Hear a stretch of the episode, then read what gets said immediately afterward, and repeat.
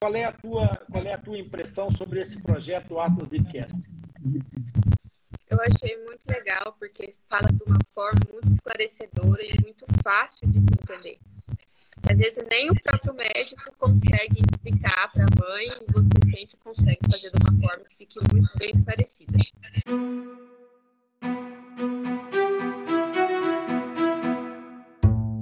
Bem-vindo ao Atlas Lipcast, o ponto de encontro dos amigos do Lip. É aqui no Atlas Lipcast onde nós falamos sobre fenda labiopalatina de uma forma tão simples e descomplicada que além de entender, tu poderás participar.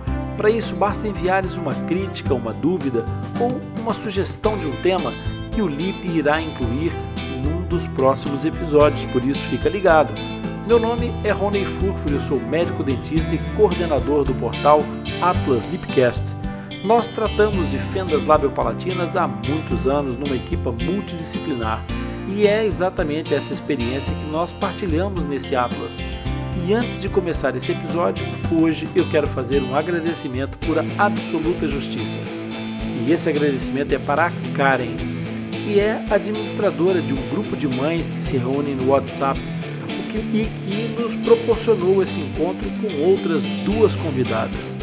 O episódio de hoje é Três Mães de Fissurados Unidas pela Fenda Lábio-Palatina.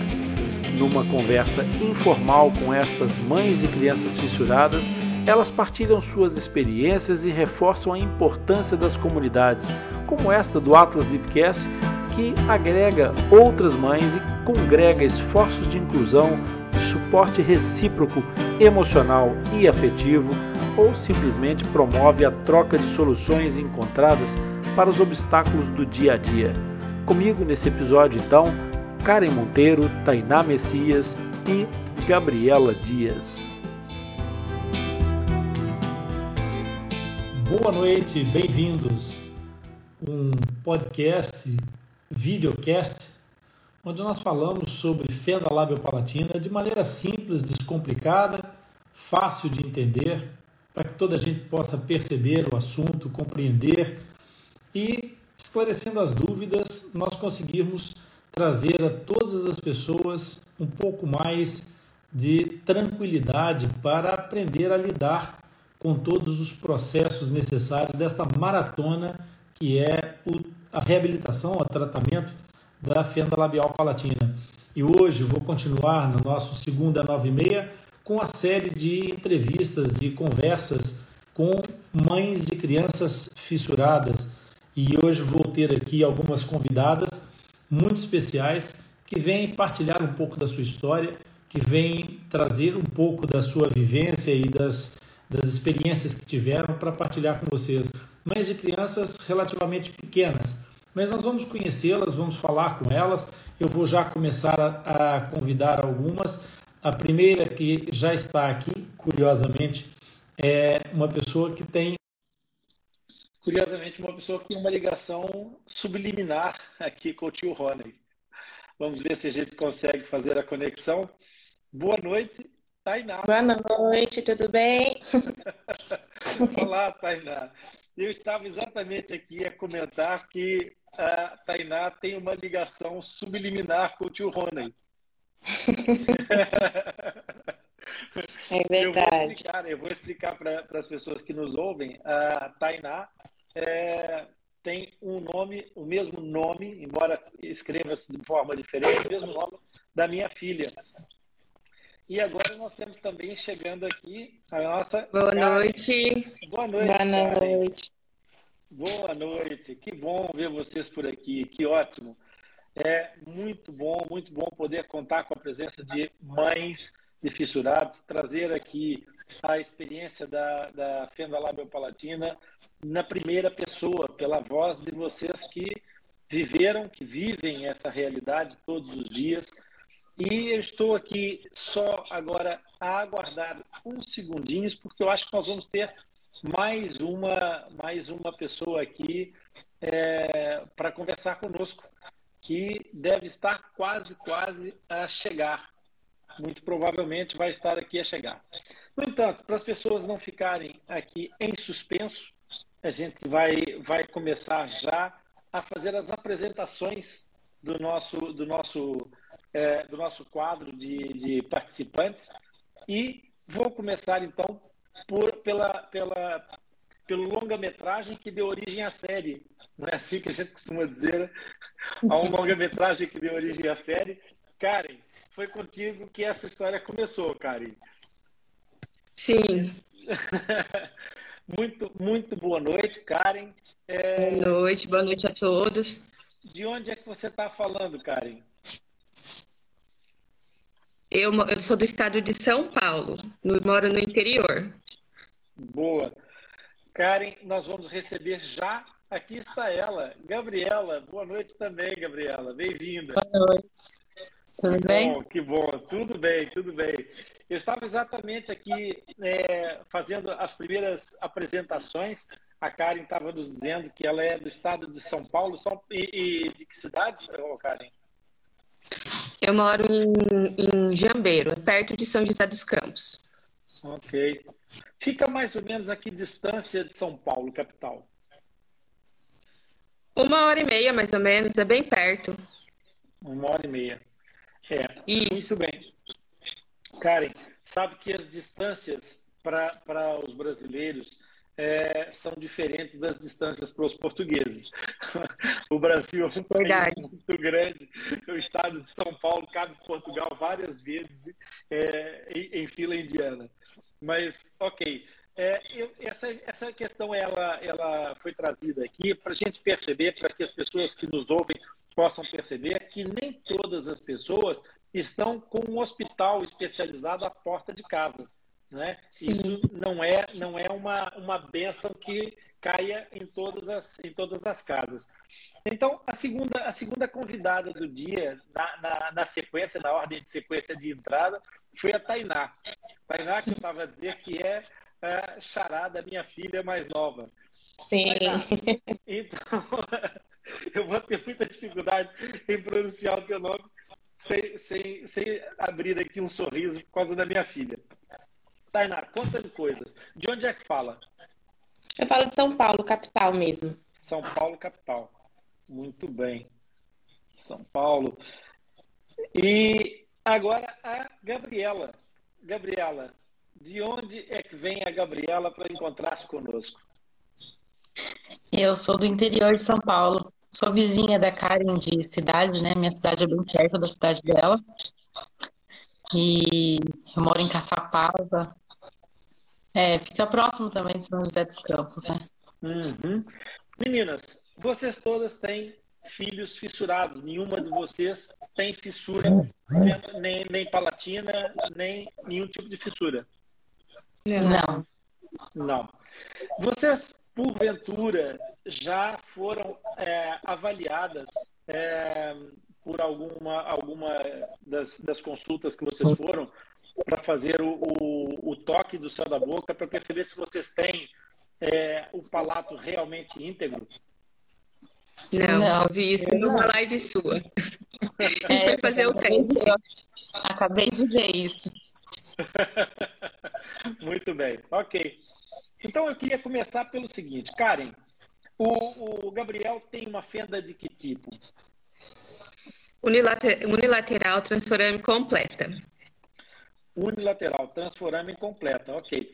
Para as pessoas que não estão familiarizadas com isso, o que a, o que a Karen está traduzir é o seguinte: o Gabriel, filhinho da Karen, tem uma fenda que só apanhou um lado do lábio, ok?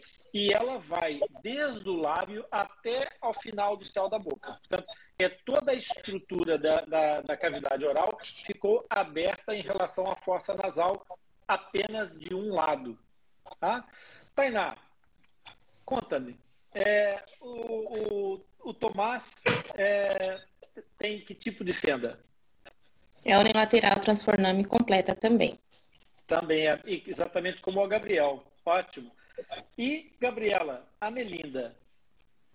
A Melinda também. A do lado esquerdo também é unilateral, transformando completa. Não, não é transformando completa, né? É só o palato mole. Eu não sei como que, como que fala. Ah, então ela, ela não tem fenda do lábio, ela só tem fenda do palato. Não, ela tem fenda do lábio também. Então, essa, essa é uma coisa interessante. Eu vou te dizer como é que se fala. Isso é uma classificação é, é, que não existia na, na, na, na, classificação mais tradicional conhecida no Brasil, que é a classificação de Espina, que é uma classificação de um artigo produzido em 1972. A classificação de Espina não previa essa, essa, essa classificação desse tipo de fenda. Está relacionado com um gene que é o gremlin 1 é uma, uma parte de uma sequência genética que provoca essa, esse fenótipo. Fenótipo é a aparência das coisas, tá? Quando a gente fala de genótipo, é o que está escrito no livro da, da, de montagem dos nossos filhos. E o fenótipo é a aparência que tem. Então, esse tipo de fenda foi classificado num artigo que foi publicado em 2020 ou 2019 por, pelo, pelo nosso grupo, fazendo uma correção, um acréscimo à classificação de espina. Portanto, esse, essa, essa classificação que afeta as, o, o, Tomás e o, o, Gabriel é uma fenda do grupo 2. Ok? Grupo 2 é transforamen. A, a fenda da Melinda é uma fenda do grupo 2A. Ok? Hum, o grupo 2A é, é o grupo que tem, que tem o palato, é, aquilo que as pessoas chamam o céu da boca, a abóboda do céu da boca íntegra, mas tem a fenda posterior e a fenda anteriormente. Ok? Então, Sim. essa é a classificação, é grupo 2A. É, uma, é uma, um acréscimo à classificação de espina que foi, que foi produzido. Portanto, daqui para frente, quando, quando tu quiseres referir de uma forma objetiva e de comunicação fácil para os médicos, você pode falar que a sua filha tem uma fenda do grupo 2A na classificação de espina modificada. Ai, que bom saber. Tá legal? tá bom. Legal. Então, é, o, o, a Melinda tem a classe, é, tem a, o grupo 2A, e vocês todas tiveram diagnóstico antes do nascimento? Sim. Karen? Sim, eu tive. Com 20 semanas no morfológico. Na morfológica. Eu fui com 23 semanas no morfológico também. O meu foi 22 no... na morfológica. E no meu o médico falou que era lábio e palato. Ótimo. Fantástico. E depois confirmou. É, mas né? aí o outro médico nos outros ultrassom falou que era só lábio, que o palato estava íntegro e nasceu tudo aberto mesmo. ok. É, a, a, na realidade, o diagnóstico do, de uma fenda que apanhe o palato, ela, ela nem sempre ela tem uma, uma visão fácil. Hoje em dia, com os recursos que existem, com a, a ecografia em 4D, existe a, ecografia em 3D e em 4D. Okay? E com as ecografias em 4D já é possível, muitas vezes, fazer esse diagnóstico diferencial. Alguma de vocês já ouviu falar na ecografia 4D? Sim. Já, não é? Sabem qual é a diferença da ecografia 4D para 3D? A qualidade da imagem, não é? Acredito que sim. Não, não. É, a questão é a seguinte: a radiografia em 3D ela reconstrói tridimensionalmente a imagem que é obtida. Então, é, é a, a, ecografia em duas dimensões faz uma série de sequências de fotografias. Depois, essas sequências são unidas e monta-se uma, uma imagem tridimensional. A 4D ela faz um filme durante algum tempo. Então, a, a quarta dimensão é o tempo de exposição. Então, é possível perceber quando a criança faz determinados movimentos e por vezes ela, a gente consegue apanhá-la a abrir a boquinha ou a fazer um movimento qualquer que se perceba a presença da fenda palatina, ok? É, no caso do meu, quando foi fazer o ultrassom, o médico falou que o esôfago e o estômago estavam vazio, que já era devido ao padrão da deglutição. Isso, exatamente. É, provavelmente. Aí no próximo ultrassom eu já falei pro médico: olha esse esôfago e estômago, pelo amor de Deus. Tava tudo ok depois. ok, fantástico. Mas aí ele explicou que era por conta já do padrão da deglutição, por conta da fenda palatina.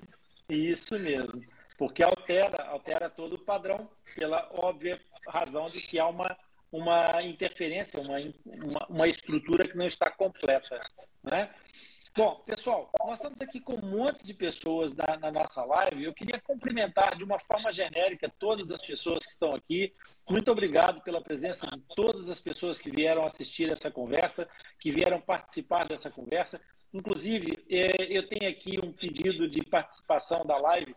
Não é possível hoje é, fazer essa, essa, essa entrada, mas eu convido é, a voltarmos a falar é, aqui a, a, Rafaela, é, acho que é a Rafaela Farias, que coloca aqui um pedido para participar da live. Eu te convido, Rafaela, a entrar num direct comigo depois e a gente combinar. Quem sabe no próxima, na próxima segunda, nove e meia, a Rafa não está aqui no nosso painel para participar e, e, e dar a sua o seu testemunho. Seria muito bacana. Nós também temos aqui Medeiros, é, que, que diz que é uma mãe fissurada, com fissura palatina completa, e que também tem um bebê de um ano com fissura palatina completa. Que, que interessante, nós temos várias, vários casos já conhecidos de pessoas que têm realmente essa sequência de, de hereditariedade identificada. Por isso, bem-vindos, bem-vindos todos vocês, e nós vamos tentar, é, de alguma forma, é, oferecer a vocês um pouco mais da, da, de conhecimento, um pouco de alguma das experiências partilhadas por essas mães. Todos vocês têm filhos com a volta de um ano, certo? Vamos começar pela Karen. O, o, o Gabriel está com um ano e. Está com dois anos e três meses. Dois anos e três meses. A Tainá, o Tomás tem? 11 meses. Mês que vem tá fazendo aí um aninho já. E a Melinda um aninho, é isso? Melinda um aninho. Acabou de fazer um aninho. Muito bem. Então, é... oh, Karen, a, a, o seu parto já foi, já foi durante a pandemia? Já foi no, na fase do, do, dos isolamentos? Não. Não. Não? Não. Não, nós pegamos a fase da palatoplastia na pandemia. A palatoplastia já na pandemia. Para é, vocês duas, isso. Tainá e Gabriela, é, como é que foi é, o parto? Como é que foi ter, ter um filho durante esse período de restrição em que não havia, não havia possibilidade de vocês partilharem esse momento? É, foi um pouco ruim porque não podia ter acompanhante, né? Então a gente tem que se virar sozinha, não tem jeito, né? É, foi, foi estranho, né? O normal é todo mundo tem bebê, vai visita, né? A mãe tá mais perto, e eu não pude ter isso, né? Não sei a Gabi aí como foi com ela. A Gabi vai contar como é que foi. Então, é, a minha gravidez inteira foi, né, durante a pandemia. Então, assim, minha família toda de São Paulo, não tive contato com ninguém durante a gravidez toda. É, vi algumas vezes assim, né? Mas assim, de longe, porque era um grupo de risco. Mas na, na, na, no dia do parto, meu marido foi o único que pôde estar junto, né? Assim, ele me ajudou tudo. Então, eu tive um acompanhante, pelo menos, né? Ele foi bem, bem parceiro, assim. É, o lance de, da primeira amamentação, né? De, foi, foi meio complicado na hora, mas assim, rapidinho ela se adaptou e foi tudo tranquilo. Vocês foram todas acompanhadas é, por equipes especializadas. Karen, como é que foi no seu caso? Já foi, tu és a mais veterana da turma? como é que foi no teu caso? Tu, depois que soubesse da, da fenda, tivesse logo suporte, tivesse logo apoio de, de uma equipe especializada? Então, no, assim, no, lá na sala de ultrassom, o médico já me deu um telefone de um lugar que chama AFLAP. É uma extensão do Centrinho de Bauru aqui em São José dos Campos. Uhum. E daí, isso era na sexta, liguei lá, na terça-feira já estava lá. É um lugar muito maravilhoso, muito acolhedor. Você vai lá, você já se sente mais tranquila. E daí eu passei pelo, pelo assistente social, pela psicóloga, daí eles falaram que assim que o Gabriel nascesse, era para a maternidade ligar imediatamente que a Fone iria, na, iria lá ver ele, né? E é. assim foi. Daí não deixaram passar sonda nele, ele saiu da barriga, já foi tomar chuquinha. Tivemos altas em dois dias. E depois a gente ficou com consulta mensal, uma vez por mês, até chegar a pandemia. Depois da pandemia, eles ligavam por vídeo para saber se estava tudo bem. A Fono foi acompanhando o desenvolvimento dele. Muito legal. É, e, e, no teu caso, Tainá, como é que foi? É, quando eu descobri, né, eu conheci a Gabi no Face até, e ela me colocou no grupo, né, onde eu conheci a Karen também, e elas me falaram do Hospital Sobrapar, né, como o meu tratamento foi todo pelo SUS, é, eu, eu fazia acompanhamento numa UBS, então onde eu ia ter o bebê era em outro hospital, então outro hospital não tinha contato com o que estava acontecendo comigo né? Então lá no hospital é, não tive uma equipe, né? Mas eu fui instruída pelo Sobrapar a não deixar ele, a, a dar a chuquinha para ele, né? Mas no hospital não deixaram. Então ele foi para UTI, ele, a gente ficou longe aí, né? Uns três dias, né? E ele ficou na sonda, ficou no copinho. Depois deu muito insistir que eles deixaram eu dar a chuquinha, que aí a gente conseguiu sair junto. Muito bom. E contigo, Gabriela? Então, a minha história é bem parecida com a da Karen, né? Porque os nossos bebês nasceram no mesmo hospital. E eu também fui acompanhada pela Flávia através dela. Eu conheci a Karen é, com três dias que eu descobri a fissura. É, eu comecei a caçar um monte de coisa na internet e acabei entrando num grupo e conheci a Karen, que me indicou o FLAP. E assim, a gente teve total apoio. Foi, foi muito bom, assim, é, é muito bom você ter um, né, um lugar para se, se tentar se acalmar no momento que, que é difícil, né? No momento que a gente romantizar, né? Exatamente, sem romantizar. Sem, a gente não quer dramatizar nada, mas a gente não pode romantizar, porque o que vocês estão a, é. a referir aqui, e esse testemunho é muito importante, é que o fato de vocês terem recebido suporte antes, é, é, prévio, preparatório para esse momento, ele é determinante na, na, na, na, alguns atropelos que são evitados, né? algumas dificuldades extraordinárias que algumas famílias enfrentam, porque são apanhadas de surpresa.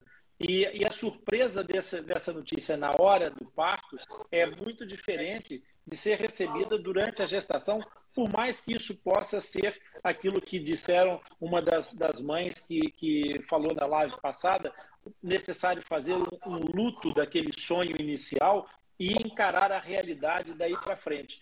Eu queria só, antes da gente continuar a conversar, responder a uma questão que está aqui de uma mãe que gostaria de partilhar a sua história, Medeiros. Medeiros, eu queria te convidar então a, a, fazer o seguinte: ela pergunta como é que poderia participar da live, como vocês estão a fazer. As, as mães que quiserem vir conversar com o tio Rony nas lives de segunda, nove e meia, podem enviar um direct para o Atlas Lipcast a dizer: olha, eu sou mãe de fissurado, eu sou fissurada, como tanto faz, a gente quer conversar com todos vocês para ajudar a esclarecer dúvidas, a dar informação. Vocês podem mandar um direct para nós e é, e dizer, olha, eu quero participar da live. Ou então podem fazer isso através do nosso e-mail. O nosso e-mail que é atlaslipcast, eu vou colocar aqui no, no, nos comentários, tá? E vocês, é, basta enviar essa, esse e-mail para o nosso back-office e nós depois contactamos vocês para poder é, combinar essa, essa participação nas nossas, nas nossas lives. Provavelmente um dia desses a, a conversa será é, com uma anfitriã diferente. Será, por exemplo, a Karen, não sei, ou a Patrícia. Vamos ver o que, é que vai acontecer por aí, o que é que vem por aí. Porque a Karen, a Karen, pelo que eu percebi, quando recebeu a notícia, armou-se de coragem é, e partiu para a luta, não foi, Karen? É, começou é, foi assim. a, a se movimentar foi dois dias chorando sem parar. E meu marido falou assim: por que você está chorando? Isso tem conserto. Né? Ele me deu muito mais apoio. Ele digeriu assim: só isso? Mas é só isso? Isso tem conserto. Só que a gente escutava falar, né? Lábio leporino. Tinha lá o diagnóstico do palato, mas não entendia realmente o que, que era, né? Mas aí nos primeiros dias, tipo, você vai olhar no Google, você só fica chocada. Aí eu tinha a irmã de uma amiga da nossa família, que o menino também nasceu fissurado. A gente começou a trocar figurinha, ela foi me acalmando, que era tudo certo. E por fim, o menino dela tinha o diagnóstico também da fenda palatina e nasceu só com a fissura de lábio. Mas a gente, eu fui tocando barco, me fortalecendo com ela. Eu não ficava, em, eu não estava no Google, não ficava vendo mais nada no Google. É, o, que eu, o que eu comecei a, é, a seguir foi no YouTube, a Gabi Salles Manguizaki, e também era lábio palato, e me apeguei naquilo lá. E meu filho ia nascer forte, saudável, que tinha conserto, que era uma criança normal. E assim foi. E quando, é que, e quando é que a Karen teve a ideia de, de começar a reunir as pessoas aí nesse, nessa ideia de um grupo e de, de dar esse apoio? Porque aquilo que, que eu percebi da conversa que tive com, do briefing que fiz com a Tainá e com a Gabriela, é que a Karen, de certa forma, e eu já notei isso no grupo é, onde, onde a Karen fez a, a, gentileza de nos convidar a participar, as pessoas têm em si uma, uma certa é, referência, as pessoas é, vão, vão à, tua, à tua procura porque tu te disponibilizaste generosa e altruisticamente a estar a, a, fornecer apoio, suporte emocional, ou às vezes informativo, que é um papel que o Google na, na verdade, não consegue fazer porque está lá de tudo, né, Karen? É aquilo que você acabou Isso. de falar. O problema do Google é que as pessoas não conseguem filtrar a partir do que lhes vai aparecer numa pesquisa genérica. E muitas vezes aquilo que os motores de busca reconhecem são algoritmos de, de pesquisa e isso acaba por levar as pessoas às tais imagens, às tais situações muito dramáticas que aumentam imenso a visualização e a replica, replicabilidade e faz com que as pessoas se, se assustem, se preocupem, às vezes até muito mais do que deveriam, porque, como você disse, a fenda labiopalatina tem reabilitação, não é uma doença, é uma malformação congênita, e eu faço questão de dizer isso em todas as minhas lives, se possível. Não é uma doença, é uma malformação congênita que tem reabilitação total, e desde que seja bem acompanhada. Então, Karen, é, me diz o que, é que, o que é que te impulsionou, como é que foi surgiu essa ideia de criar essa, esse, esse centro, esse núcleo de, de reunião de mães? O objetivo era de dar apoio mesmo, né? Porque que nem eu, a Gabi, nós somos privilegiadas de já ter um suporte desde grávida. Tem mãezinha que chega no grupo que tá tocando a vida sem saber de nada, né? Às vezes tá com o bebezinho ali mamando, com o bebê com fenda palatina, mamando num furinho de fábrica, o bebê acaba perdendo peso, porque se esforça muito, muita coisa, elas acabam aprendendo com a gente ali dentro do grupo por já não ter esse suporte. O objetivo foi esse, um ajudar o outro, a gente trocar experiência, como outras mães também já me fortaleceram, né? Eu que falo para as meninas, a gente tem que ajudar as outras. Quando chega as meninas gestantes lá, né, com aquele abismo, eu falo, não, vai no Google. O que vocês tiverem de questões, perguntem para a gente. Estamos sempre à disposição. Porque no dia a dia a gente vê que aquilo que eles pregam lá não tem nada a ver. Gabriel mesmo foi uma criança, está desenvolvendo como qualquer criança. Ele não teve dificuldade no mamar, ele não teve dificuldade no comer, e a, e a fala também está progredindo muito bem, como você já viu nos vídeos. Exatamente. É, lindo, teu filho é lindo, sem dúvida. Muito legal. Eu tenho, eu tenho prazer e alegria de ter essa, essa oportunidade, muitas vezes, de pais que partilham essas histórias. Sabe que o, o, o Fissurados pelo João está aqui dizendo também que é uma coisa fantástica, que é um, é um garoto que conquista toda a gente com um sorriso e ganhou uma linda família fissurada com a tia Kari, que é um dos anjos, tá vendo, tia Kari? muito bonito isso. Tainá. é muito bonito. A gente fala que lá nós somos uma família mesmo, né, Gabi? Tainá também é. tá aí, lá a gente somos muito unidas. Eu vejo isso. Tem vários, diversos grupos por aí. Eu até estou em outros grupos, mas o nosso, até agora, acho que tem um diferencial maior, porque realmente um apoia o outro mesmo. Nunca ninguém fica ali sem uma resposta. É verdade, é verdade. Eu sou testemunha disso. Eu acompanho isso de perto e é muito bonito o trabalho que vocês fazem. Mesmo muito e muito importante. Tainá, como é que tu foste parar então ao grupo? Como é que tu chegaste a Karen? É, eu fiquei chorando aí uma semana, né? Não foi só dois dias. Foi muito difícil quando a gente descobriu, eu e meu esposo. E aí eu postei num grupo do Facebook e a Gabi apareceu perguntando se eu queria participar de um grupo do WhatsApp, né? E aí eu falei que queria, elas me adicionaram. E aí eu conheci a Gabi, conheci a Karen, né? E para mim foi muito gratificante. Tudo que eu sei hoje, eu agradeço muito a elas, elas sabem disso. né? Agradeço a Karen principalmente o tempo inteiro. Né? Tudo que eu sei hoje foi através delas. Né? Até o furinho na mamadeira, né? Quando o Tomás nasceu, eu dava a chuquinha lá, o furinho pequenininho, ele demorava muito para mamar. E tinha a questão do peso, né? E aí depois as meninas me orientaram, furo bico, né? Porque no hospital a gente não tem isso. Né? No Google a gente também não tem essas informações. Né? Então, e a questão do amamentar, né? Para mim foi muito difícil, sei que para elas também foram, né? Que nos primeiros meses a gente exige muito, né? Mas é uma coisa que infelizmente a gente não consegue. É muito estressante para a gente, estressante para o bebê. Então é bom ouvir outras pessoas, né? Ver que não é você, né? O problema não é você. Você não está conseguindo não dar o leite para o seu filho né? Uhum. E é, ouvir outras mães, né, é, é, muito gratificante. A gente se sente melhor. Eu conheci elas assim. E a gente se ajuda o tempo inteiro, né? Mesmo o Gabriel já tá grande, já passou aí, né, metade do caminho, né? E agora Melinda vai fazer Bastante ainda. É, ainda tem bastante. Tomás vai fazer o palato também. Mas a gente sempre está se falando, a gente sempre tira dúvidas, né? A gente olha, a gente fala do desenvolvimento deles, né? Não fica também só ali na fissura, né? A gente conversa, ah, ele tá assim, ela tá assim, sabe? Eu acho que é, esse grupo é muito bom. Que legal. Ô, ô, Tainá, eu posso partilhar a tua atividade profissional? Pode, claro. Então, eu queria te fazer uma pergunta exatamente por causa disso. Você, como profissional, da psicologia, é, como é que foi para você é, perceber que de repente você era o, o, a história do teu herói transformado, né? Portanto, você que ajudava emocionalmente as pessoas, de repente se vê no meio do furacão, no olho do furacão.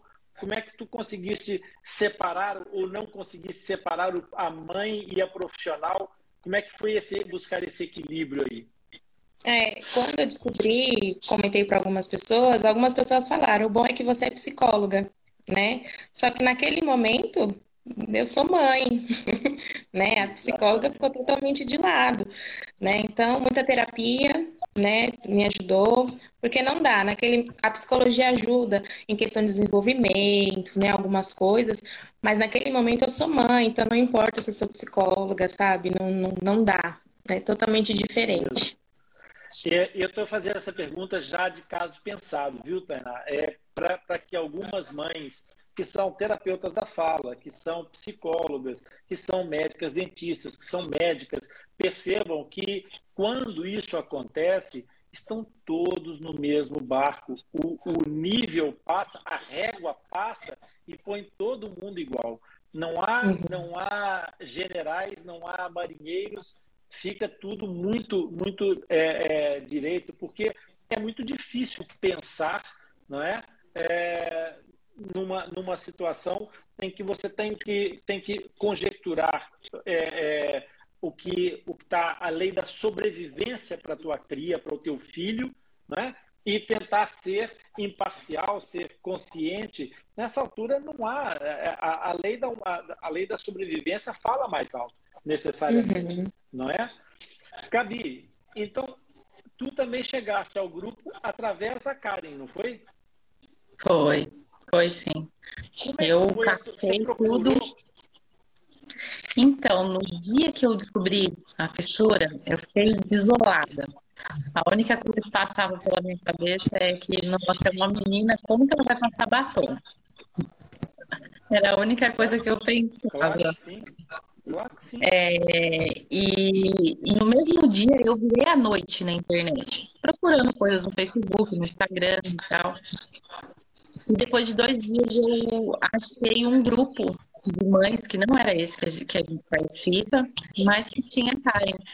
E aí é, ela viu o DDD do meu número e me chamou, falou, peraí, a gente mora perto. e a gente foi, e a gente acabou virando uma grande amizade que não se fala só de fissura. A gente fala muito sobre a vida pessoal, a gente se visita, é, é bacana. E o meu coração ele só ficou assim, tranquilo no dia que eu conheci o Gabriel. É. Né? E eu vi que ele era normal, porque até então você não, não sabe, né? Você fica com medo de tudo. Como vai comer? Como vai. Será que ele vai ser normal? Será que vai andar? Será que vai. Né? né? Um monte de coisa passa pela sua cabeça. E quando eu vi o Gabriel, eu vi que ele era absolutamente normal. E aí acalmou muito meu coração. E tivemos todo o acompanhamento da FLAP por conta da Karen, né? Foi ela que, que indicou. No mesmo dia que eu falei com ela, ela já passou meu telefone para o pessoal lá da FLAP e eles entraram em contato comigo. E assim, eu tive todo o suporte, graças a ela, né? Sou muito grata a ela. Que legal, que bacana. Oh, oh... É, mas quando aparece mãe de outros lugares também, de outros estados, tem vários centrinhos paralelos, né? Eu caço para todo mundo, eu falo, olha, tem um perto aí, tem tal lugar aí, tem tantos lugares de referência aí. Isso. Eu também ajudo nos outros estados também. É, oh, oh, Tainá, tem aqui o JP Mega Manutenções, que está a dar aqui é, indicações ah, para Gabi. Gabi, orgulho de você. Ah, é meu marido. Ah, muito bem. Eu, a, a partir de quando passou aqui a mensagem, achei que fosse algum, algum paciente, mas não, percebi agora que é que o JP é o pai da criança. É o pai da menina. Muito bem. A Gabriela é o exemplo de mãe e guerreira. E é a minha irmã, olha a tua irmã aí, Gabriela, tá vendo? A Juliana aqui deixando, deixando o testemunho. Bom, é, essa, essa ideia que vocês é, referem, que a Karen fez aqui uma, uma chamada muito importante, é que a, a internet tem esse problema que nós referimos no princípio de disponibilizar coisas que não, que não acrescentam rigorosamente nada e às vezes até podem dificultar a vida a algumas mães, mas por outro lado gera situações como essa da criação do grupo de mães que permite que permite que é, vocês enquanto grupo organizado atinjam é, locais muito mais longínquos, não é? Nós nós no Atlas Deepcast começamos o projeto em Portugal, o projeto estendeu-se para o Brasil, já chegamos a Angola, em Moçambique, e o nosso objetivo é exatamente ajudar e levar informação e orientação a onde houver um falante de língua portuguesa. Tá? Porque o problema que eu vejo ao longo de tantos anos a trabalhar com fenda labiopalatina continua a ser referido por vocês que acabaram de ter uma criança agora, não é? Portanto, vocês é, é, tiveram filhos há dois anos, há um ano, há uns meses, e como é que é possível que hoje, no tempo da informação, ainda existam mães com esse tempo de gravidez que digam eu não sabia nada, eu nem sabia que isso existia, não é? Portanto, é muito importante e principalmente porque vocês três estão no estado de São Paulo.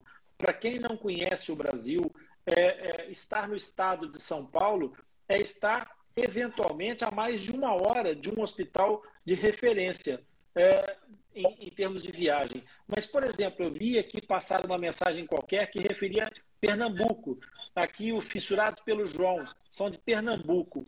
E repara que eles referem exatamente isso, recebem ajuda de mães de vários estados.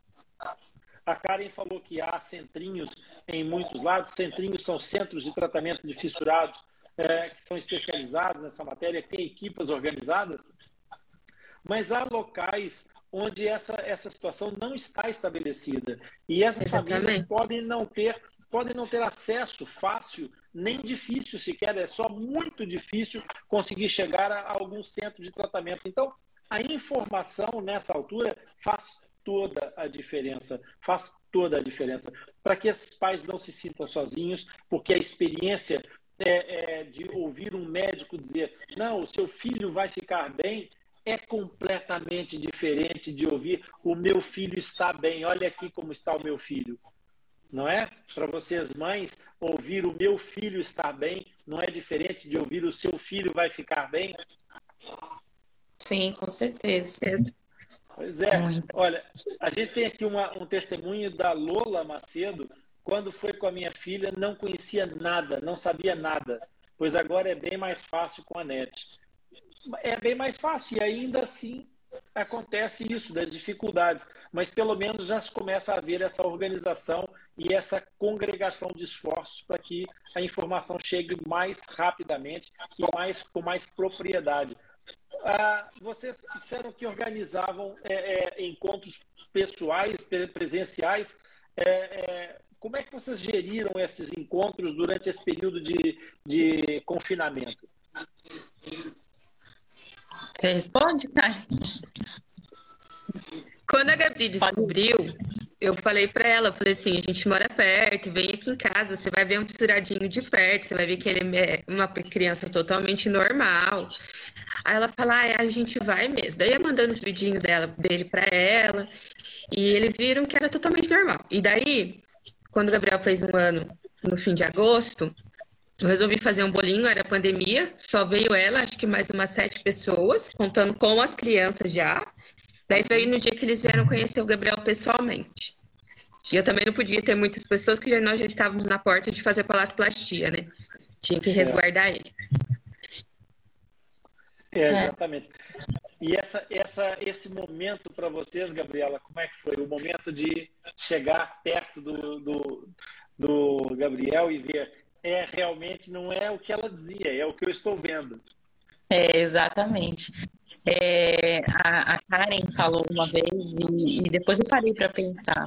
Parece que a gente desceu do carro, tanto eu quanto meu marido e os meus filhos também, a gente não via nada além do Gabriel. Só enxergava o Gabriel.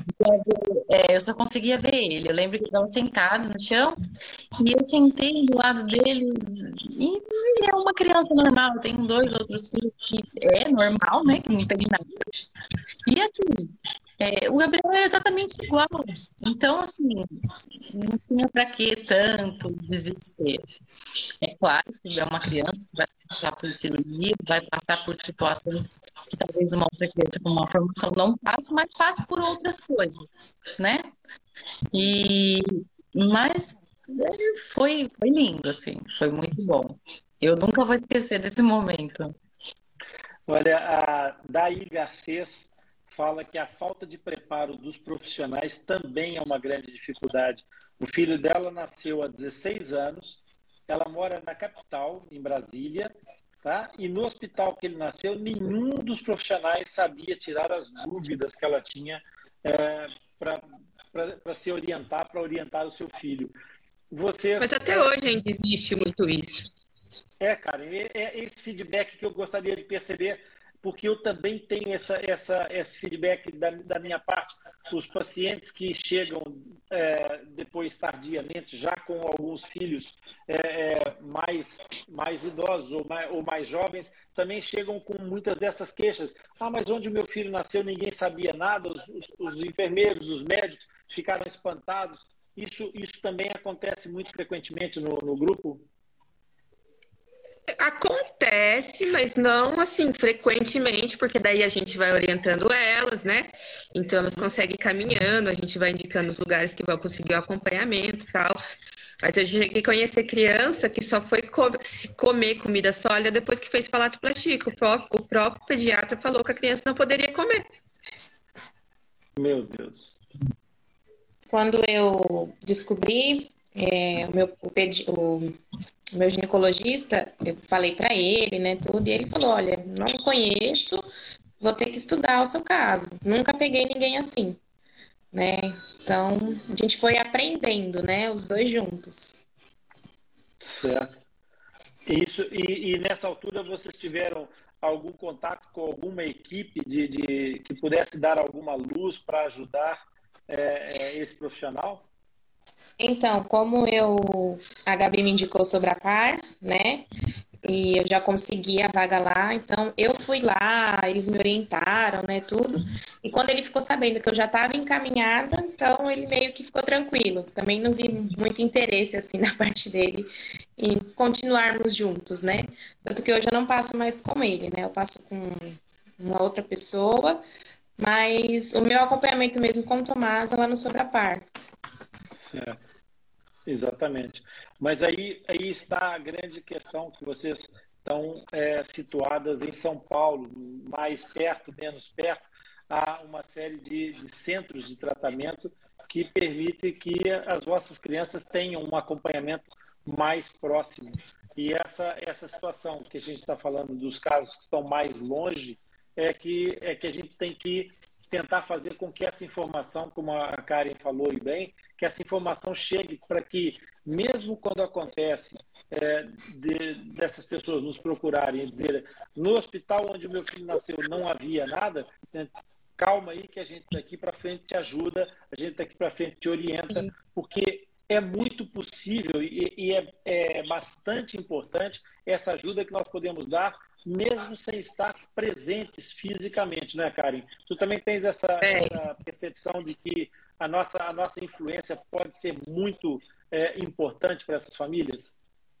Muito. E é que nem assim, quando é, surgia alguma dúvida, a Fã do Gabriel também sempre teve disposta, sabe, a, a, ajudar.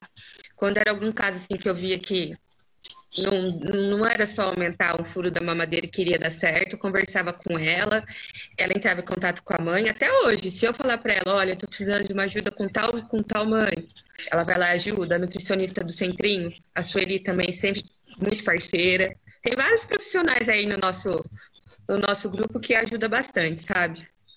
Exatamente, exatamente. Que eu, é o que eu falo, quando eu falo, eu falo com propriedade, o que eu não sei, eu busco lá os, os especialistas. Exato. Ninguém sabe tudo, né, Karen? É muito importante uhum. isso também. Nós tivemos numa das lives uma história de uma das mães que dizia que é, contava uma história acerca de um profissional que, não sabendo, acabou por prestar informações não, não devidas. E isso, às vezes, é importante que os profissionais tenham esse, esse senso de dizer: olha, eu posso ir até aqui mas daqui eu vou ter que pesquisar para poder te ajudar e responder. Ninguém sabe tudo. Ninguém sabe tudo. Não existe essa, essa, essa enciclopédia humana, esse depositório humano em que o, o, o cérebro de uma pessoa consiga ter todas as respostas. A gente guarda muita coisa, é óbvio, com a experiência a gente vai aprendendo muito, vai aprendendo de várias áreas, mas é preciso, por vezes, pegar para estudar e estudar é, situações que podem ser importantes, não só para aquele momento, mas para outras pessoas que venham logo a seguir. Tem um comentário aqui de uma das mães que me disse uma coisa que me cortou o coração e eu gostaria de um comentário de vocês. É, houve uma mãe que disse assim: parece que as crianças. Gorete, Gorete o nome dela. É, parece que as crianças fissuradas são invisíveis. Vocês sentem isso? Eu não. Não. Também não. Eu acho Para mim, a fissura é, só uma, foi, só uma fissura. E eu saí com o Gabriel, ninguém sequer me pergunta se ele era operado. Quando não me perguntam, eu conto também, porque eu tenho orgulho de falar. Sim. Eu acho que depende muito da nossa rede de apoio. Eu também penso assim, né?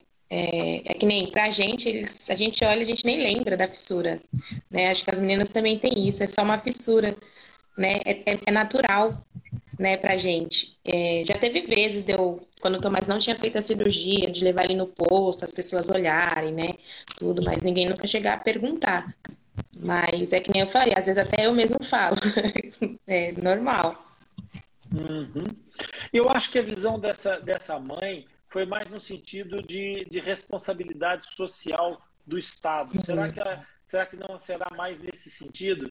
De, vocês sentiram que foram suportadas em termos é, do, do, sistema de saúde, a, a, a estrutura de, de, do sistema de saúde foi, foi bastante, foi, foi presente para vocês? Ah, no meu caso, Sim. eu acredito que foi.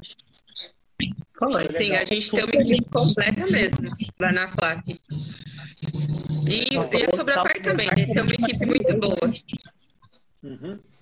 É, eu acho, eu acho essa, essa questão muito importante, que o, o assunto do fissurado, isso, isso é uma das coisas que eu me bato sempre, Karen, Gabi e Tainá, é que esse assunto saia do aquário, que esse assunto não seja um assunto para ser conversado só entre nós que vivemos no mundo da fissura. É muito importante que o comum dos, dos, seres que circula nas ruas saiba que existe uma fissura labiopalatina, saiba que essa, essa malformação congênita não é uma coisa rara, que é uma coisa que pode acontecer é, a qualquer momento, em qualquer gestação. Porque a possibilidade de acontecer existe sempre em qualquer gravidez, mesmo que a probabilidade seja muito pequena. Então, é, especialmente se nós contarmos as tais situações que eu expliquei para vocês do toque do céu da boca, é, que há muitas famílias que passam gerações e de geração em geração com aquele código genético com manifestações muito pequenas e só vai se manifestar num determinado momento.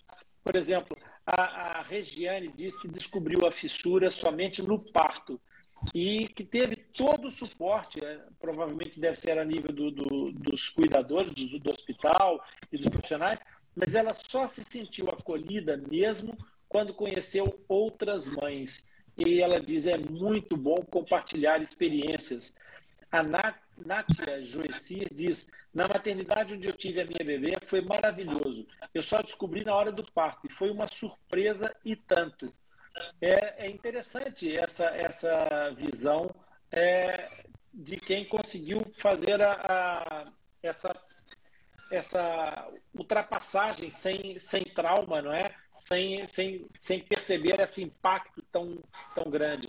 Porque as pessoas são todas diferentes, né, Tainá? A capacidade de absorção de impacto e a resolução interna de cada um também é, é uma coisa muito individual, não é? Fala Sim, um com certeza. Para essas mães. com certeza. É, somos únicos, né? É, somos pessoas diferentes. Então, cada um tem sua, sua essência, né? Como a gente fala. Exatamente. Ô, ô, Karen, qual é, qual é na, tua, na tua opinião assim a, a situação de maior dificuldade? Qual é o, o, o desafio maior ou mais frequente que, que os, os pais, mães, nesse caso, os pais encontram é, a partir do, do, nascimento dos seus filhos, quando elas chegam na, na, nos grupos de vocês, qual é o principal? Assim, existe um problema que ressalta mais do que todos os outros? Alguns lugares não tem um acompanhamento rápido e fácil, como a Gabi teve aqui, né? Tem alguns lugares lá para a região do norte que é bem precário. Certo. Tem criança de dois anos que nem lábio fez.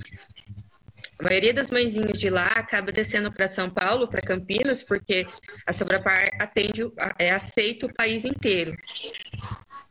Certo. E mesmo assim, e mesmo assim há, há casos que, que, vão mais longe do que isso, Karen.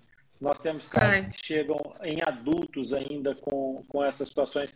A, a, a nossa gestora do projeto Atlas Lipcast, a Ana Stabel, ela trabalhou muitos anos numa organização não governamental e eles chegaram a operar pessoas é, com mais de 60 anos com uma fissura completamente virgem, sem, nenhum, é, sem nenhuma intervenção prévia. Lábio aberto, palato aberto, é incrível.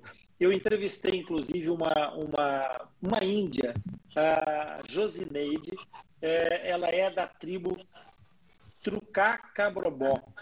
Espero não, dizer, não ter dito errado, que ela vai ficar chateada comigo, mas eu acho que é isso. Trucá Cabrobó. Ela é do interior de Pernambuco e ela nasceu com fenda isolada do palato e viveu até os 20 e tal anos com a fenda intacta, porque havia questões culturais é, é, a interferir, havia a distância, ela está a tribos vive a 800 quilômetros da, da, capital do estado, então todas essas, essas situações, é, por vezes, também dificultam, aumentam o, o espaço, de, o degrau, a decalagem para poder conseguir um, uma recuperação, uma reabilitação adequada, não é? É, aqui Sim, no Brasil a gente tem o, o, TFD, né, o transporte fora do domicílio, que uhum. para onde tiver consulta, é, o, o, Estado é obrigado a custear, né? Dar as passagens, ajuda de custo, alimentação. Na real situação, nem sempre eles dão tudo isso, mas a maioria das vezes o transporte consegue sim. Exatamente. Essa informação é muito importante. Mães que estão ouvindo agora, que eventualmente venham ouvir essa, essa live nas gravações, é, o Brasil tem um sistema de transporte é, é, que é custeado pelo Estado, não é isso, Karen? Que chama. Isso. TFD. TFD. TFD. Transporte fora do domicílio. Fora do domicílio. Isso. Isso para qualquer, qualquer paciente que, que, esteja no SUS, né? É direito. Se no, no, no seu, loca, seu local de residência não tem, o seu município é obrigado a te levar onde tem o tratamento. Muito bom, muito bom.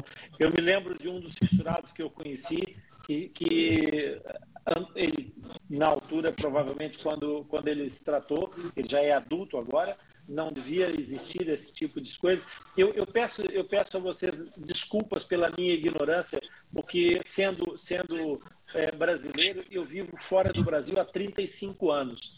Então eu não sei muita coisa do Brasil, sei mais de Portugal do que do Brasil, naturalmente. São 35 anos longe daí.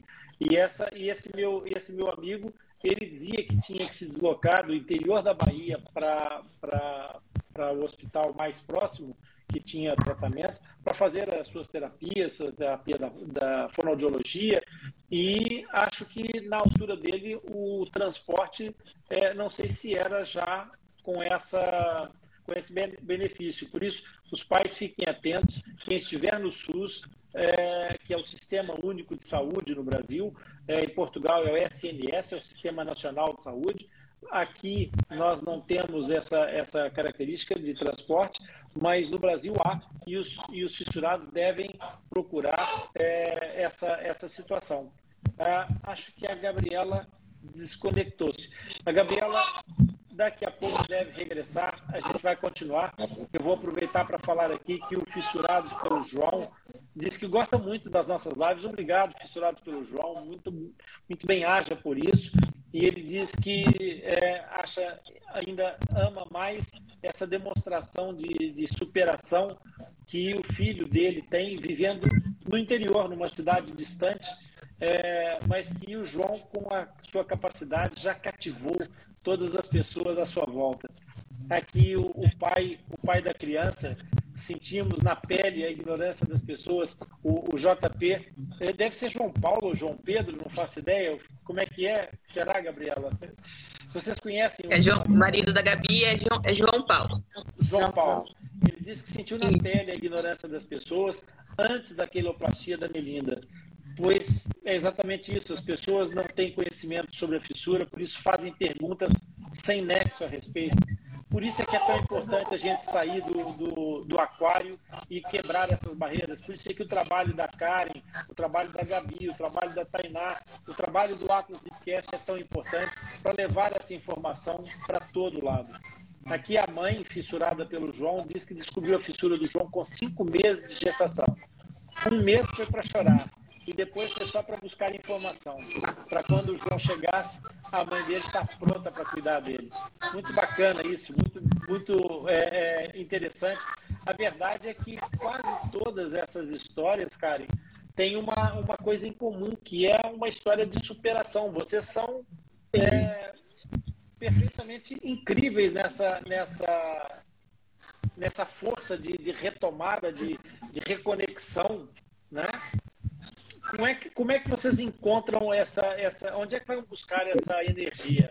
Ah, já está de volta. Já está, Gabriela. Caiu. Como é que se, como é que se reconstrói essa, essa energia, Karen? Olha, reconstrói na hora que eu tenho que entregar meu filho na porta do centro cirúrgico, tem que ser forte para aguentar o pós-operatório e saber que eu, eu nunca tive medo da cirurgia, né? Ele já fez o lábio, já fez palato. Eu sempre tive medo da recuperação depois, mas graças a Deus foi deu tudo certo por aqui. É uns 5, 6 dias ali meio enjoadinho, né, de adaptação, mas depois fica bem normal. É, a gente é não tem por onde correr, tem que ser forte e encarar. essa, essa é uma das grandes questões. As minhas filhas chateiam-se comigo porque eu digo muitas vezes assim: a vida não é como a gente gostaria que fosse, a vida é como ela é. E nesse momento é exatamente isso que a Karen está dizendo. É, chega naquele momento, não tem escolha, tem que fazer. E é fazer por ele, não é? Essa é a força. Será que é por aí também, Tainá? Qual é a sua opinião profissional sobre isso? Ah, com certeza. Eu acho que eles traz muita força para a gente, né? É, quando a gente vê ali é, o que a Karen falou, é, quando eu fui deixar o Tomás para fazer a primeira cirurgia, tão pequenininho ali, que ele fez com três meses, né? Quase quatro. Uhum. É, a gente vem força, mas é deles, né? Vem deles, eles que dão essas forças para a gente. Gabriela, tu estás à porta da palatoplastia, não é isso? Conta oh. para nós o que é que está a passar na tua cabeça, como é que tu estás a lidar com esse momento agora, quase a chegar ah, é, é... Então, é uma mistura de sentimentos, né? É medo, alegria, tudo ao mesmo tempo, né? Você sente tudo. É, o entregar o filho e o dia mais é. temido. Exatamente, é isso mesmo. É, é, é muito. O, o, entregar o filho no centro cirúrgico, eu acho que é a parte mais complicada, assim. O desapego na hora, assim, é muito complicado. É. é eu, eu acho que essa, esse momento ele mexe com, com conceitos que que são conceitos subliminares da mãe, não é? Que é aquela cena de da lioa que vê a sua cria e quer tomar conta da situação, mas aquele momento foge do controle e aí a foge do controle. Fica... E a gente não aceita que fuja do controle. Quando o assunto é filho, é, é, é muito difícil. Mas eu falo muito foi na primeira, tenho certeza que dar tudo certo. É o que eu falo muito para os meus pacientes. A gente não tem controle de tudo, não tem controle das, né? E nesse momento a gente para e realmente vê, né? Não dá para controlar tudo, né? Infelizmente. Exatamente. O controle, o controle ele é muito relativo, né? Nós conseguimos até a informação, ao ponto da informação, mas o controlar efetivamente aquilo que pode ou que não pode acontecer não está nos domínios de vocês. Eu vou colocar o meu telefone para carregar aqui porque eu estou ficando com pouca bateria. Agora sim, já podemos continuar à vontade. Ô, oh, oh, Karen, é, essa, essa, essa situação da, da, da palatoplastia é um momento importante porque vai restituir a integridade de uma estrutura que deveria estar separada e tal, mas o impacto visual para os pais é muito menor do que o impacto da queiloplastia, ou seja, da cirurgia do lábio. Como é que vocês, como é que vocês viveram o momento de que tinham aquele. Porque os pais é, é, têm uma, uma pré-concepção de como é que vai ser o sorriso rasgadinho antes, mas depois apaixonam-se pelo sorriso rasgadinho. É verdade ou não? Muito, muito. A gente sente até é falta é? depois da cirurgia. É isso, é isso que eu queria saber. Como é que é depois? Não tem uma mãe. Sorriso, não tem... sorriso rasgadinho desapareceu. E a gente vê, né? Passa o tempo de cirurgia, depois a criança vai crescendo, a gente continua colocando foto do bebê com sorrisinho rasgado lá no, na rede social, no status do WhatsApp. Acho que é a primeira imagem que a gente tem deles, né? E é apaixonante, é nossos filhos, né? Então é a primeira imagem que fica. O meu marido sofreu um acidente recentemente, esses dias, né? E assim, poderia ter sido muito pior, mas isso fez com que cortasse isso aqui dele. E em vez da pessoa ficar assim, desesperada, porque eu fiquei desesperada quando ele me ligou, chamada de vídeo, ele tava rindo, feliz, falando que ele ia ter uma cicatriz igual a da Melinda. e realmente ficou igual, ficou bem parecida. Que máximo! Olha, a minha admiração, meu, meu carinho para o João que coisa tão linda, que coisa bonita. Eu estou com os pelos em pé aqui. É isso mesmo, é, é, é, bacana essa, essa identificação, essa identidade É muito bonito isso, muito bonito mesmo. A, a, a, realidade, às vezes, bate a porta de outra forma. E algumas mães já têm essa, essa situação. Eu estou me a lembrar da, de uma das últimas é, é, segunda nove meia que nós fizemos, foi com a Iracema Rocha, que é fonoaudióloga, é fissurada, ela nasceu fissurada, é fonoaudióloga, olha que, que barato isso, né?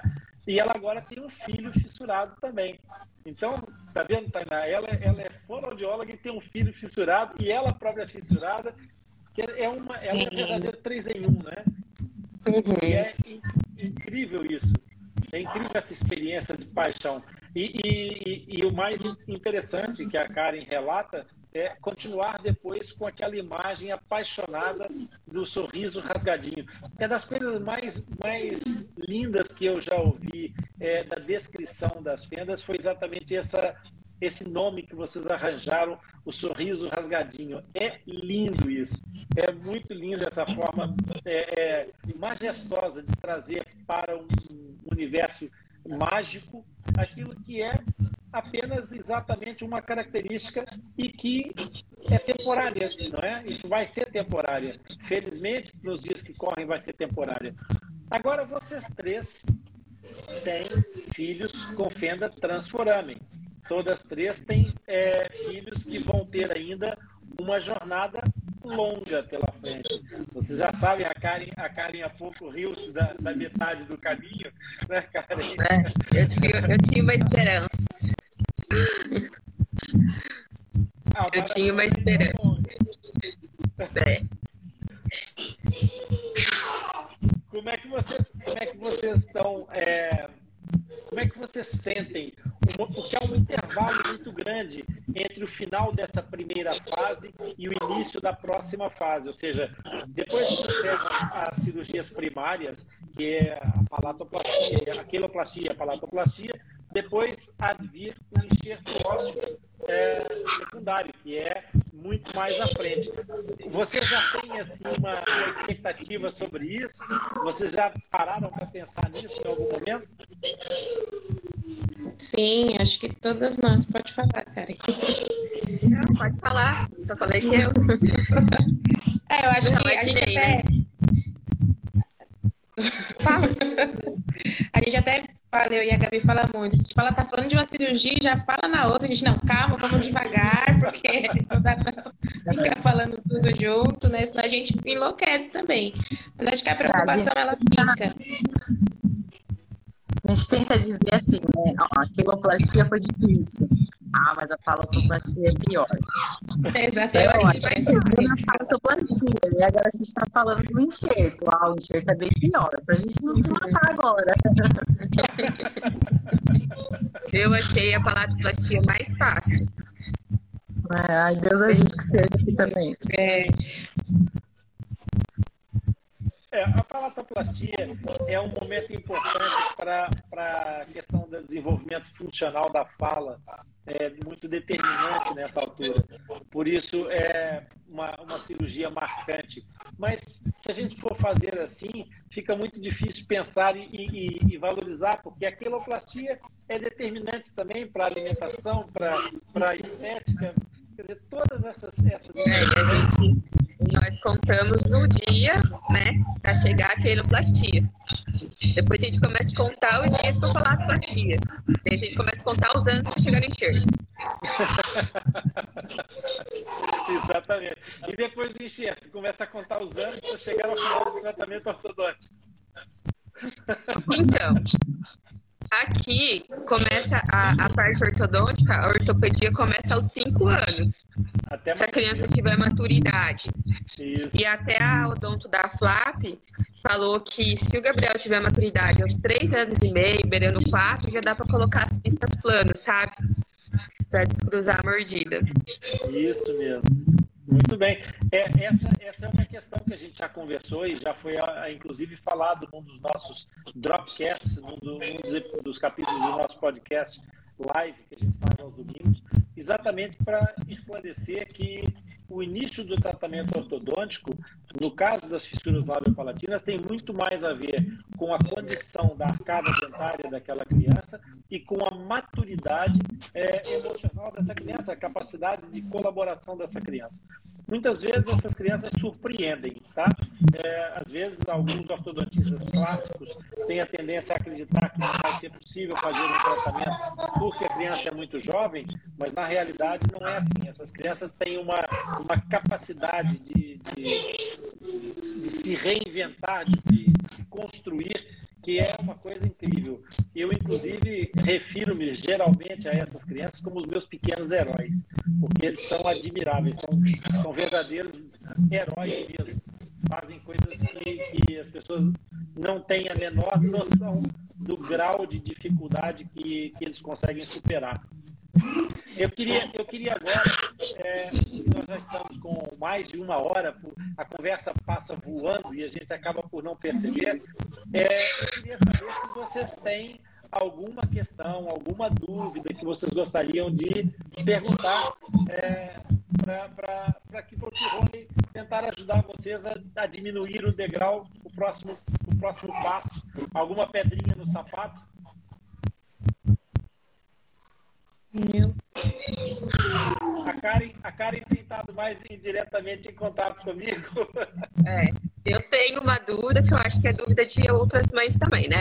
O Legal. dente da fenda do Gabriel tá nascendo, ele não tinha uma fenda ampla na gengiva, é só dividiu ali, mas partiu, né? E esse dente está nascendo. Mesmo assim, não tem chance de escapar do enxerto, não é isso?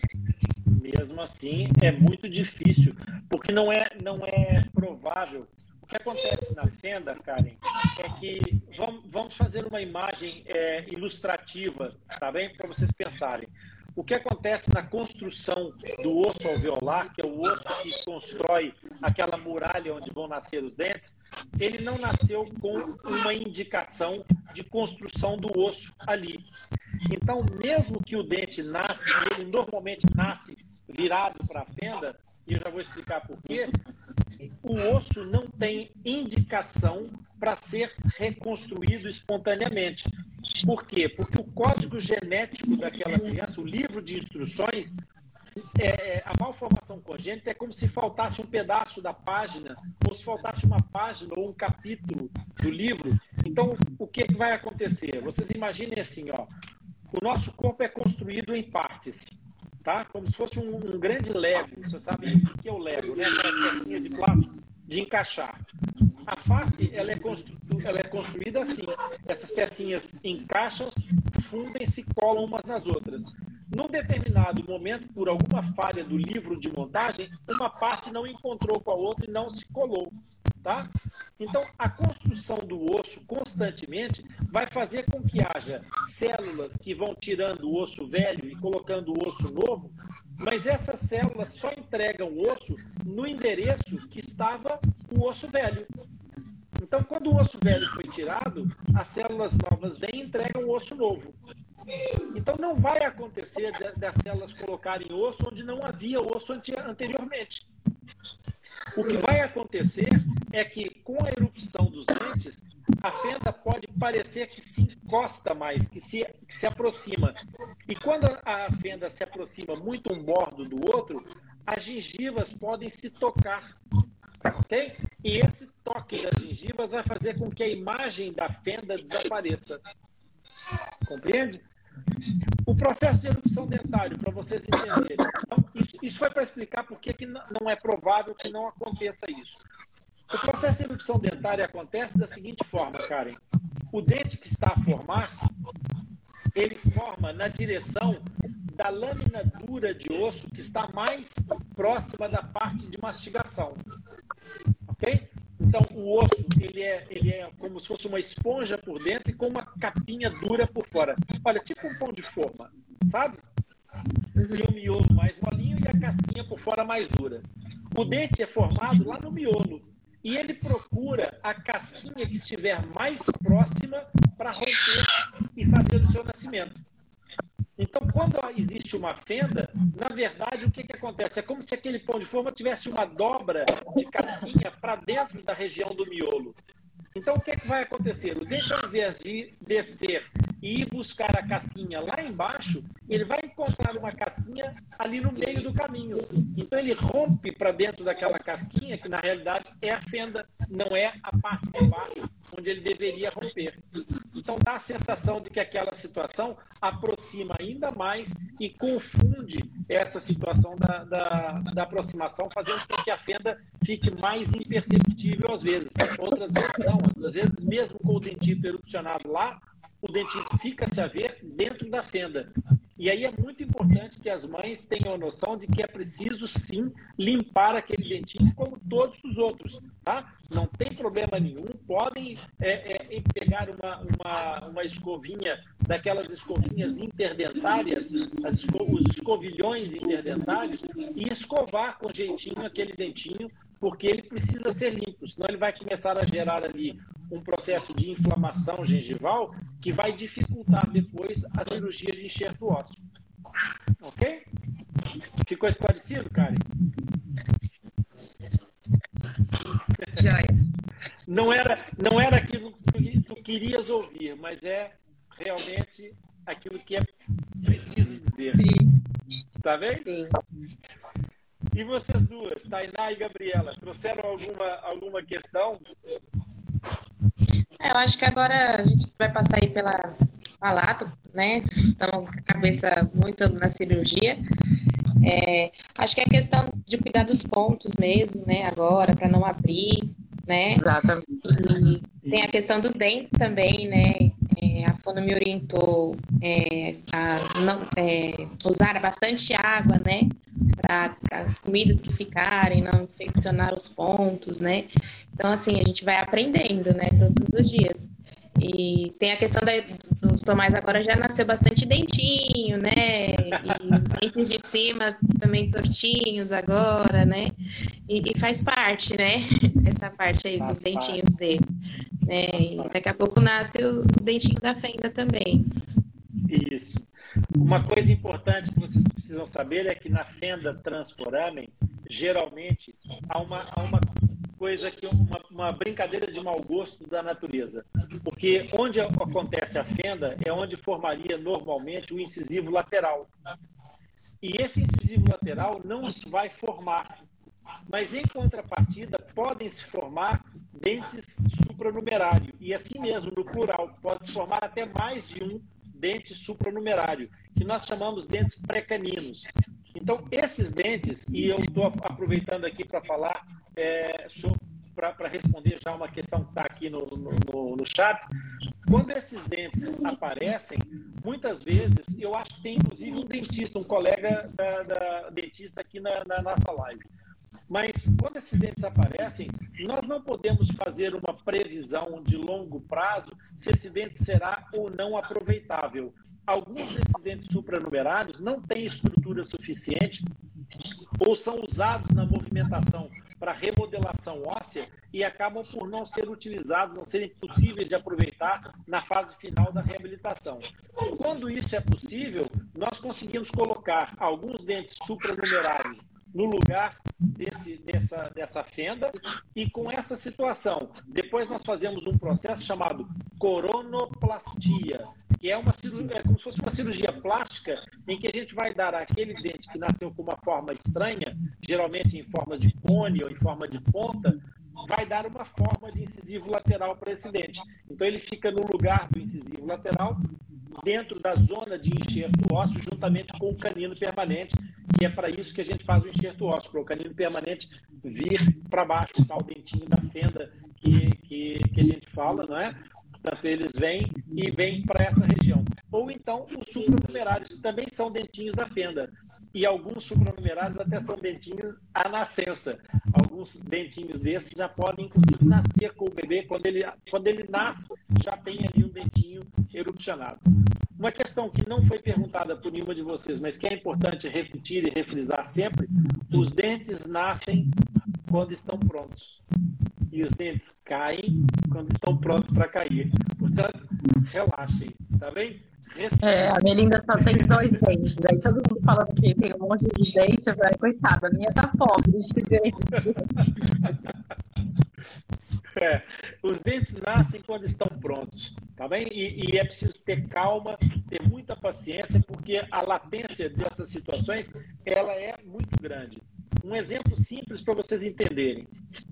Se vocês forem numa, numa sala de aulas onde a maioria dos, dos meninos tem seis anos de idade, vocês vão encontrar alguns que parecem só ter quatro.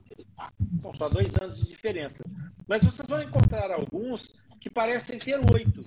São só dois anos de diferença. Mas a diferença dos dois extremos é de quatro anos. Percebem? E estão na mesma sala porque todos têm seis anos. O que acontece é que o, esqueleto de cada pessoa, assim como a questão emocional que a, que a Tainá estava falando, não evolui no mesmo ritmo para todas as pessoas. Então, há pessoas que, se, que amadurecem mais cedo, outras que amadurecem mais tarde. Isso independente do gênero, tá? Não tem só a ver com o fato das meninas amadurecem primeiro, os rapazes depois. Não tem a ver com isso. Mesmo entre, dentro do mesmo gênero, essas situações podem acontecer. Então, o que acontece é que dentro de uma, de uma sala é, de aula de seis anos, nós podemos ter crianças com aspecto de quatro e de oito a frequentar o mesmo o mesmo período. Aquele, aquele garotinho bem pequenininho, o outro garotão já um, um matulão, e estão todos ali no mesmo, no mesmo momento de desenvolvimento intelectual, mas em termos de maturidade esquelética não estão no mesmo momento. Então é preciso ter calma esperar que tudo aconteça no seu tempo. Tá bom?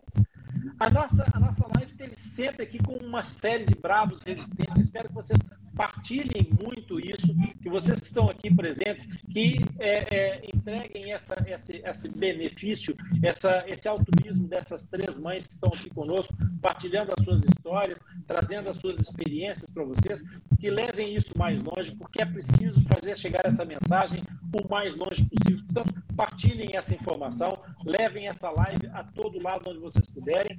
E se houver alguém aí no chat, enquanto eu vou perguntar aqui para essas mães uma outra rodada de perguntas, é, se houver alguém no chat que tem alguma questão que queira fazer aqui ao tio Rony, não se sinta acanhado, pode é, enviar aqui no chat, tá bem?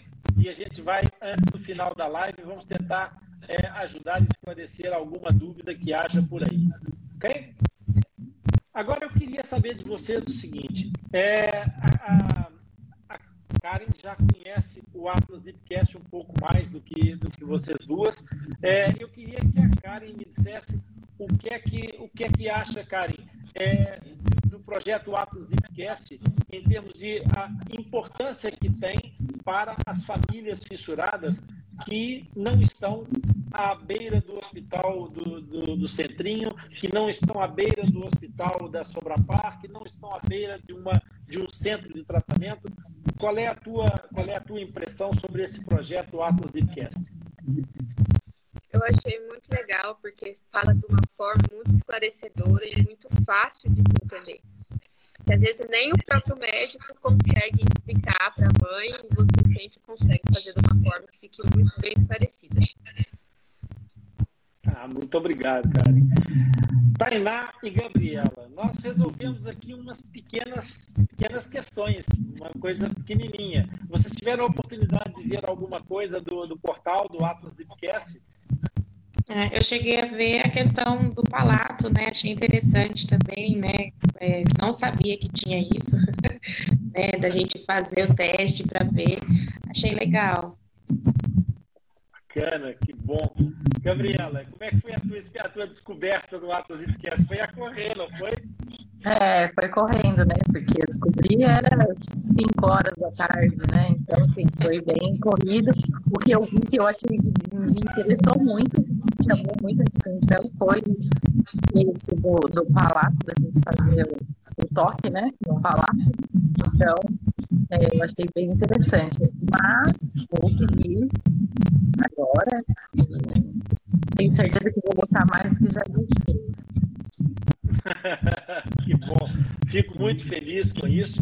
É, eu acho que as pessoas que estão aqui, os bravos resistentes, ficaram também esclarecidos, porque a gente agora não tem aqui nenhuma questão é, em especial. Por isso, é, antes que a gente entre pela hora e meia de live e vocês têm aí os filhinhos pequenininhos para dar atenção, a Tainá tem consultas daqui a pouco. Eu queria agradecer muito, muito, muito a presença de vocês. As mães que quiserem contar as suas histórias, que quiserem participar de uma live como essa, que quiserem vir aqui é, esclarecer dúvidas, contar histórias, partilhar conhecimentos, experiências, façam contato conosco através do nosso back-office, através do nosso site é, www.atlaslipcast.com. É possível através dali vocês chegarem a todo lado e, inclusive, para o nosso e-mail atlaslipcast.com. Nós vamos nos despedir. Eu quero agradecer, assim, de coração, é, a generosidade, esse, esse carinho com que vocês acolheram essa, essa iniciativa e, obviamente, um agradecimento muito especial a Karen. A Karen tem, tem, tem sido assim, um farol para muitas, muitas mães e também é, tem sido uma, uma, grande, uma grande aliada do Atos Podcast. É muito importante, de fato, nós termos aliados dessa, dessa, desse porte de mães. E eu queria convidar vocês três também, vocês três, para se integrarem nessas fileiras do Atlas Podcast, porque eu acho que quanto menos capilar nós formos, mais capacidade de chegada nós teremos. É importante a capilaridade no sentido de recolher todas, todos os pequenos sangramentos que andam por aí, mas é muito importante nós trazermos isso para um fluxo de doação, de entrega mais forte, mais robusto e essa, e essa, essa canalização com a ajuda de vocês passa a fazer todo sentido. Portanto, eu espero poder contar com vocês daqui para frente nas fileiras do Atlas Deepcast, tá bom? Com certeza. Muito obrigado e Obrigada. até para a semana. Semana que vem tem segunda, nove e meia, às nove e meia de Portugal, às seis e meia do Brasil. E com certeza que o Márcio Roberto vai participar um dia desses live para contar um pouco da história e a gente quer conhecer a sua e as outras histórias. Entre em contato conosco, manda direct e a gente vai se encontrar na próxima live. A fissurada pela vida está chegando aí. Olha que linda. Esta menina que chegou aí agora é uma, uma, uma coisa fantástica, porque a, Camila ela escreveu um livro lindo, lindo, lindo, que vocês devem ler. Chama-se Fissurada pela Vida. É um livro maravilhoso, que é a história da Carol. A Carol é uma fissurada que tem uma história linda de vida e eu tenho a certeza que para vocês mães, para vocês fissurados, vai ser uma experiência incrível é, ler esse livro da, da, da Carol. Tarsila, Tarsila também chegou aqui agora. Um abraço, Tarsila. A Tarsila é fonoaudióloga, ela é fissurada também conseguiu. Pessoal, bem haja. A gente fica aqui a agradecer e a despedir-se a noite inteira e a conversar a noite inteira, mas não pode ser. Valeu, até a próxima. Obrigada. Tchau, obrigada. Tchau. Tchau. É aqui, no ponto de encontro dos amigos do LIP, que nós falamos sobre o tema da fenda labiopalatina de uma forma bem simples e descomplicada e vamos te ajudar a entender, vamos te orientar e te acompanhar ao longo desta trajetória. Vem participar dessa comunidade Atlas Lipcast, um projeto de informação feito à tua medida.